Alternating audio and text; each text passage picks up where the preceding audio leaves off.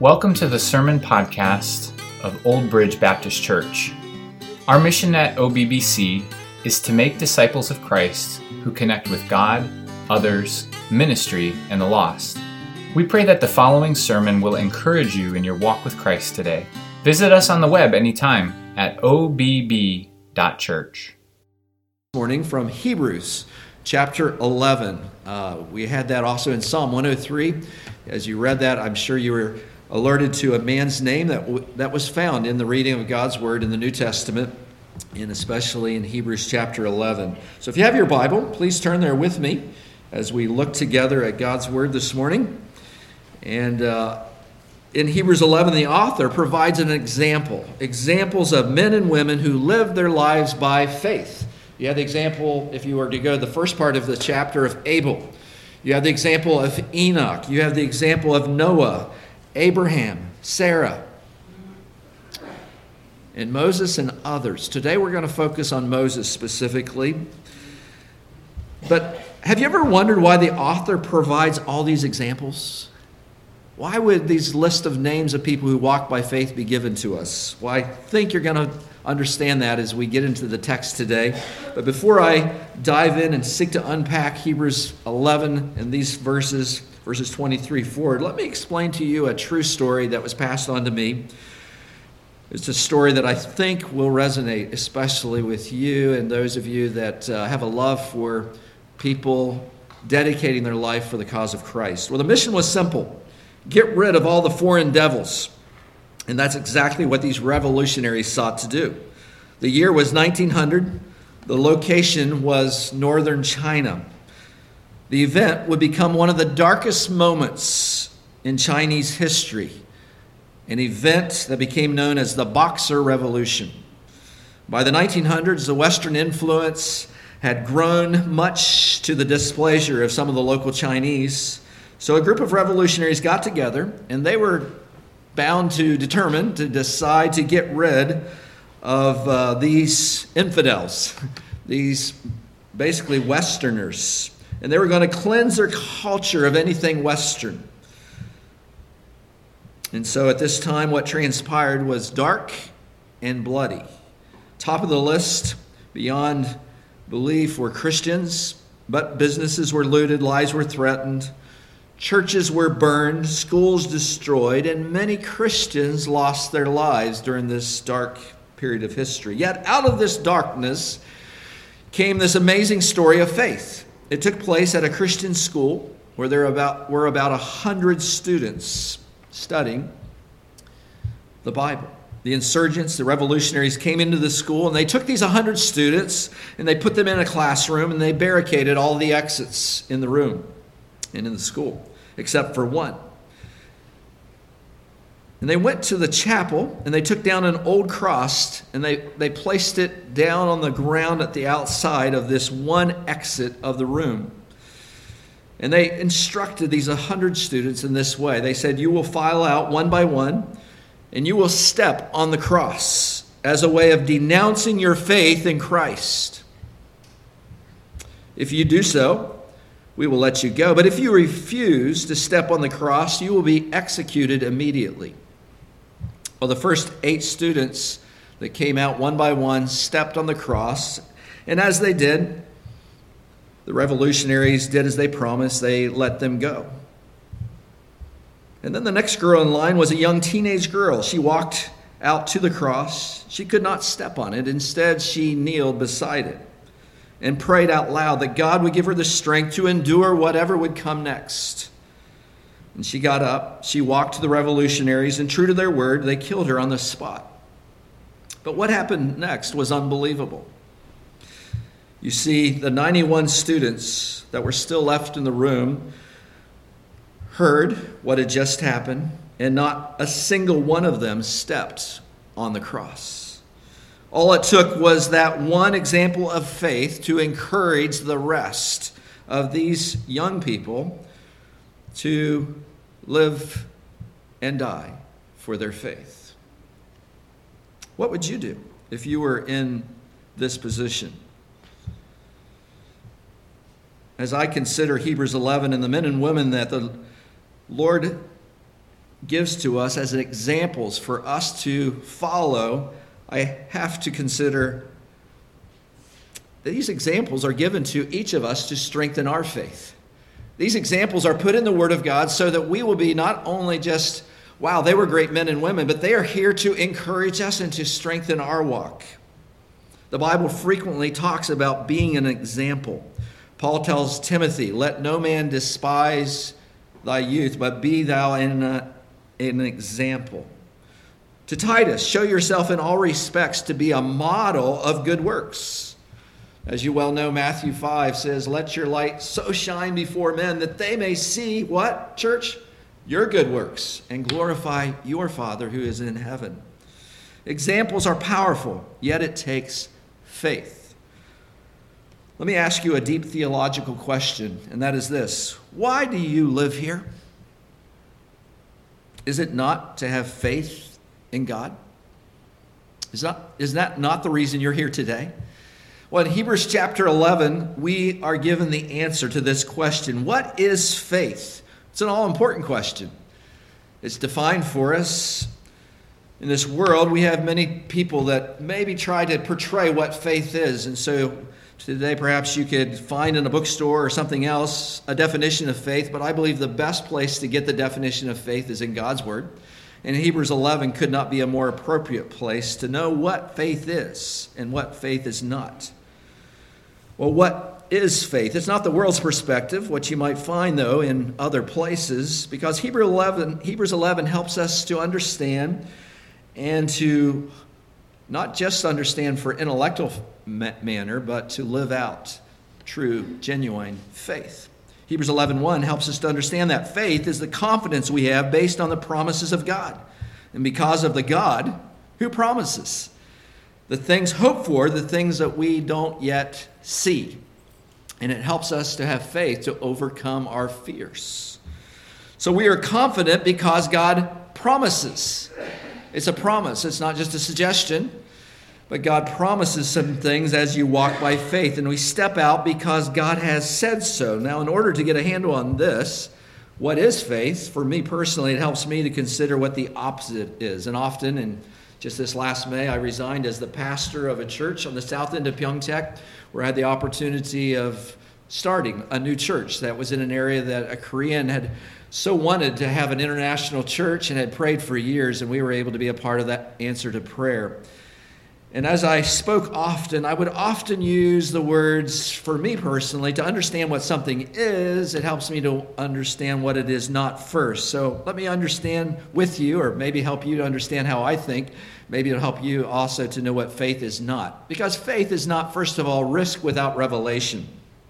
It's not simply risking something without revelation. In some ways, I would say that faith isn't risking because there's nothing more certain than the promises of God. Amen, church? Yeah. Second, faith is not just positive thinking. Faith is not believing that you can do anything. and faith is based on what God has actually said. God has spoken, and we can trust His word. Third, faith is not facts without action. You know this because in James we have these words. Finish the sentence with me. Faith without works is Amen. So if we believe, we act on that belief. It's not simply intellectual fact alone. Fourth, faith is not circumstantial.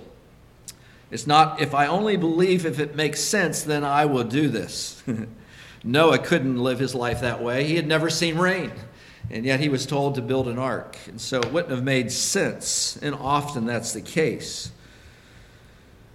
you and I often have to come to realization we will either trust God or we will not in this given situation. And so our confidence is in God. And lastly, faith is not simply getting my way. It's not just praying a wishful prayer that I'm going to have something bigger, better, and therefore I'm going to get this. That is, faith is what you want rather than what God has actually said. What God has promised is that He will always be with you. He will never leave you or forsake you. Can you trust Him on that? So we have to be careful that our faith is nothing more than an expression of what you and I want, because that's not true, genuine faith. After all, the world can do that, right? just simply want something and think that they have faith. You see, God has given us promises, and you can bank on your life on that. And what God has spoken, you can count on. And that's what faith is. Now, why is faith so important? Answer well, Hebrews 11 6 tells us these words, and it affirms without faith, it is impossible to please God. So, faith is so important because when we trust God, we please God. Do you understand that? Without faith, it's impossible to please God. There are two roads people tend to go down. The first one is thinking that if we try really hard, maybe using some kind of self help, that somehow we can make God very, very happy. But in the end, that makes you, or one, very, very tired. because that is not what God's asked us to do. What, it's fundamentally wrong that you never can please God that way. He's not impressed with your trying. What he wants is your trusting. Let me say that again. He's not impressed by your trying. What he wants is your trusting. What he wants is your faith in him, not trusting in faith, but trusting in him. That's the real path of faith that pleases God. So I don't try hard to please him, but I simply trust him with my life. I trust him with what he has already promised.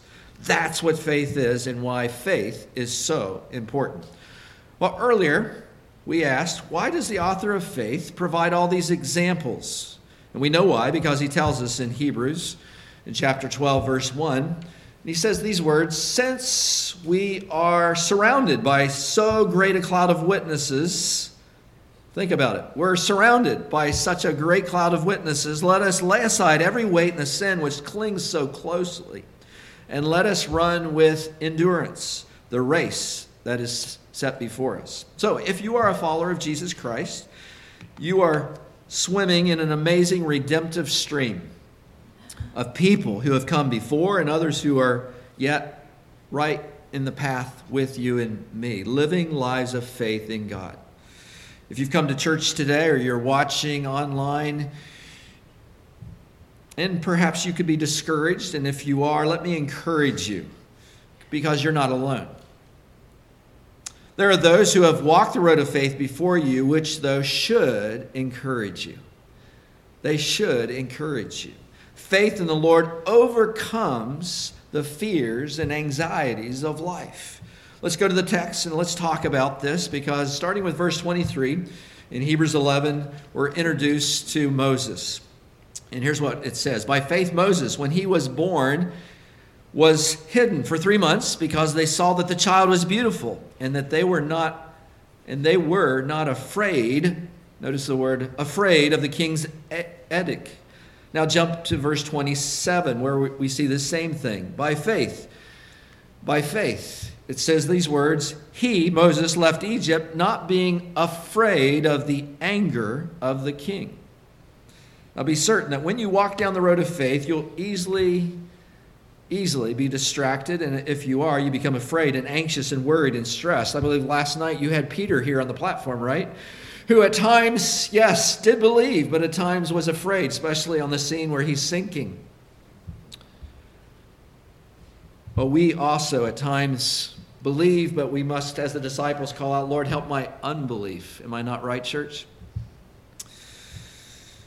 Well, we can be worried and stressed, and I jotted down a few things that people often are afraid of. Maybe you could think of others, but people often fear what other others think about them or what others might do to them. Perhaps you've been there. Others fear the future. What's going to happen? And so they have a great fear about the unseen future. How's things going to turn out? Maybe some of you are right there even now. Some fear the fear of the unknown. That often puts fear into people's minds and paralyzes people. Some fear personal loss. And lastly, I wrote down these words you may fear suffering or even death. And those are just a few things that we fear. Am I not right? Well, verses 23 to 29, Moses can teach you and I how to live a life of fear even when there are things, a life of faith, even when there's things around you that can cause you to be afraid.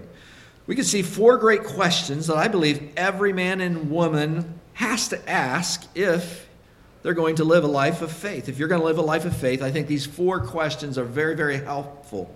Pastor Rick Warren refers to four key words, which out of those can come four, I believe, great questions. And so here's what they are. First, it's a question about your identity. Second, it's about integrity.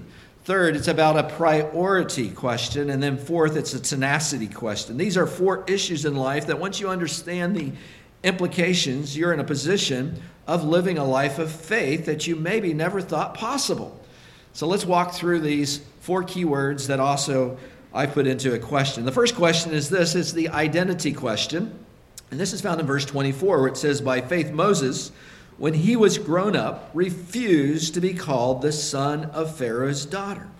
Every one of us, if we want to live a life of faith, must answer this first question. And this first question is simply, Who am I? And why am I here? Who am I? This was essential for Moses because he had the identity crisis going on very early in life. Think about his background as he was born Jewish, but then he was raised Egyptian in Pharaoh's palace. So he grew up and he had to decide his identity because this would have a major consequence of his life later on. Here was his choice. He could pretend he was Pharaoh's grandson and life seem, would seem to go smooth for him. If he had accepted that, he would have great fame. He would have fortune and a great career, what many parents want from their children today. On the other hand, he could admit his Jewish roots, and if he did that, what would happen? The result would be he would be disgraced, humiliated, thrown out of the palace, and forced into slave labor. Now, if you were confronted with these choices, which choice would you make? Not an easy answer. Yes, it's easy for us to look back and say, wow, Moses, you did the right thing. Moses, when he came to this crisis in his life, he made the choice to admit who he really was. He confirmed the identity that God had given him. And he refused to live a lie. That's what the text tells us. He made the decision that would affect the rest of his life. By faith, Moses refused to be known as the son of Pharaoh's daughter. The word refused in the Greek literally means to reject, to disown, or to really say, no turning back. I'm not going back the way I, I lived and where I came from. He didn't live according to the way the world told him to live. And in order for you and I to live out our identity, we must understand, as 2 Corinthians 5.17 says, if any man is in Christ, he is a what? New creation. Old things are passed away, all things become new. And Moses had to reject the identity that others wanted for him to become, and so must you and I. You have to live the identity, identity that God has given to you. That's how you live a life of faith. Now, a lot of people struggle living a life of faith because they're trying to live someone else's life. I did that when I was in high school. I went to a Christian camp, happened to be Word of Life, heard a youth speaker, and I thought, man, I want to speak just like him. And I tried to do so, and I bombed out every time I did. Why? Because I was trying to be somebody I was not. Well, many people are struggling to live a life of faith because they're, they're also caught up in the values around them, seeking to impress people at work, on social media, or buying things that they can't, can't afford in order to impress people who, whom ultimately don't care. if you are a follower of Christ, then your identity is in Christ, a follower of Jesus. Amen, church? He's the head of the church. And that's now who you are. Your identity is in Christ. The second question you have to answer to live a life of faith is the responsibility question. And that question is given to us as we think about what will we do with our life. And we're told in verse 25, Moses writes, choosing rather to be mistreated with the people of God than to enjoy the fleeting pleasures of sin, which is only for a short season. In verse 24, we have Moses refusing. In verses 25 and 26, we see that he is now choosing. So he's refusing, but now he's choosing. You see the difference? First, there's a negative, and then there's a positive. God always backs up a negative with a positive. The Christian life is not simply a list of do's and don'ts. Amen? It's not just saying, I'm going to not do this. I'm not going to go there and do that because that wouldn't be very Christ like. But the Christian life is more. It's choosing to do something, and Lord willing, it's for the glory of God and not for self recognition. You see, it's refusing, but it's also choosing. And so I see he, Moses, refuses, but then he chooses, and that's living a life of faith. What are you going to do with your life? Really? John chapter 15, 16 talks about how God chooses even us in this whole process. It says, You did not choose me, but I chose you and appointed you that you would go, that you should go and bear fruit. That's why he's chosen you, that you would be a fruit bearer. Now, some people do that through praying, some people do that through going and talking their faith across the street, across the world. But God wants us not just to live our life and just twiddle our thumbs, He's wanting us to be fruitful in His providential season. That's why you're here. How can you do that? Well, first of all, you, God has chosen you, has called you to Himself. He chooses you to serve. He chooses you to be, He chooses to love you, not because we're lovable. I know there's nothing lovable about myself that he would choose to love me, but he just simply chooses to love us. For God so loved the world, not because of anything we had did, did, but because of his great love for us. And so we then choose to live out God's will and what he has placed in our hand. Moses was asked, What is in your hand? What's in your hand? What's been placed in your hand? God's given to you resources. God's given you a heritage. And what you have as an opportunity is to lay it down and say, God, use me in any way you see fit. Well, in verse 24, it says, When he had grown up, that's Moses, he made this decision. And at some point, you and I must, we must grow up.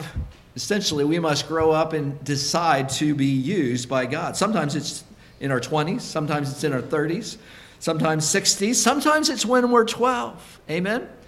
Sometimes people recognize God wants to use them when they're young. One of the marks of maturity is when you begin to accept responsibility. And that's what the text is given for us next is to accept responsibility for our spiritual life. That's just one of the marks of maturity when you realize God has put you in this world not just to eat fruit, but to bear fruit, to be a fruit bearer to do something that makes a difference in this world. What am I going to do with my life is the question is that we ask. That's a great question of faith, but the third issue that we face is this priority question. And that is what is really most important? If you're going to live a life of faith, you've got to have a value system. Things that you consider you're willing to die for. They're that important and they're valuable, and you're going to base your life on that priority because it's so valuable. That's what Moses did in the moment of crises in his life. He decided what was most important. We see this in verse 26. We notice these words He considered the reproach of Christ greater wealth than the treasures of Egypt, for, notice, he was looking to the reward. Where was his focus? His priority was on Christ and an eternal reward. He wasn't just living for the here and now.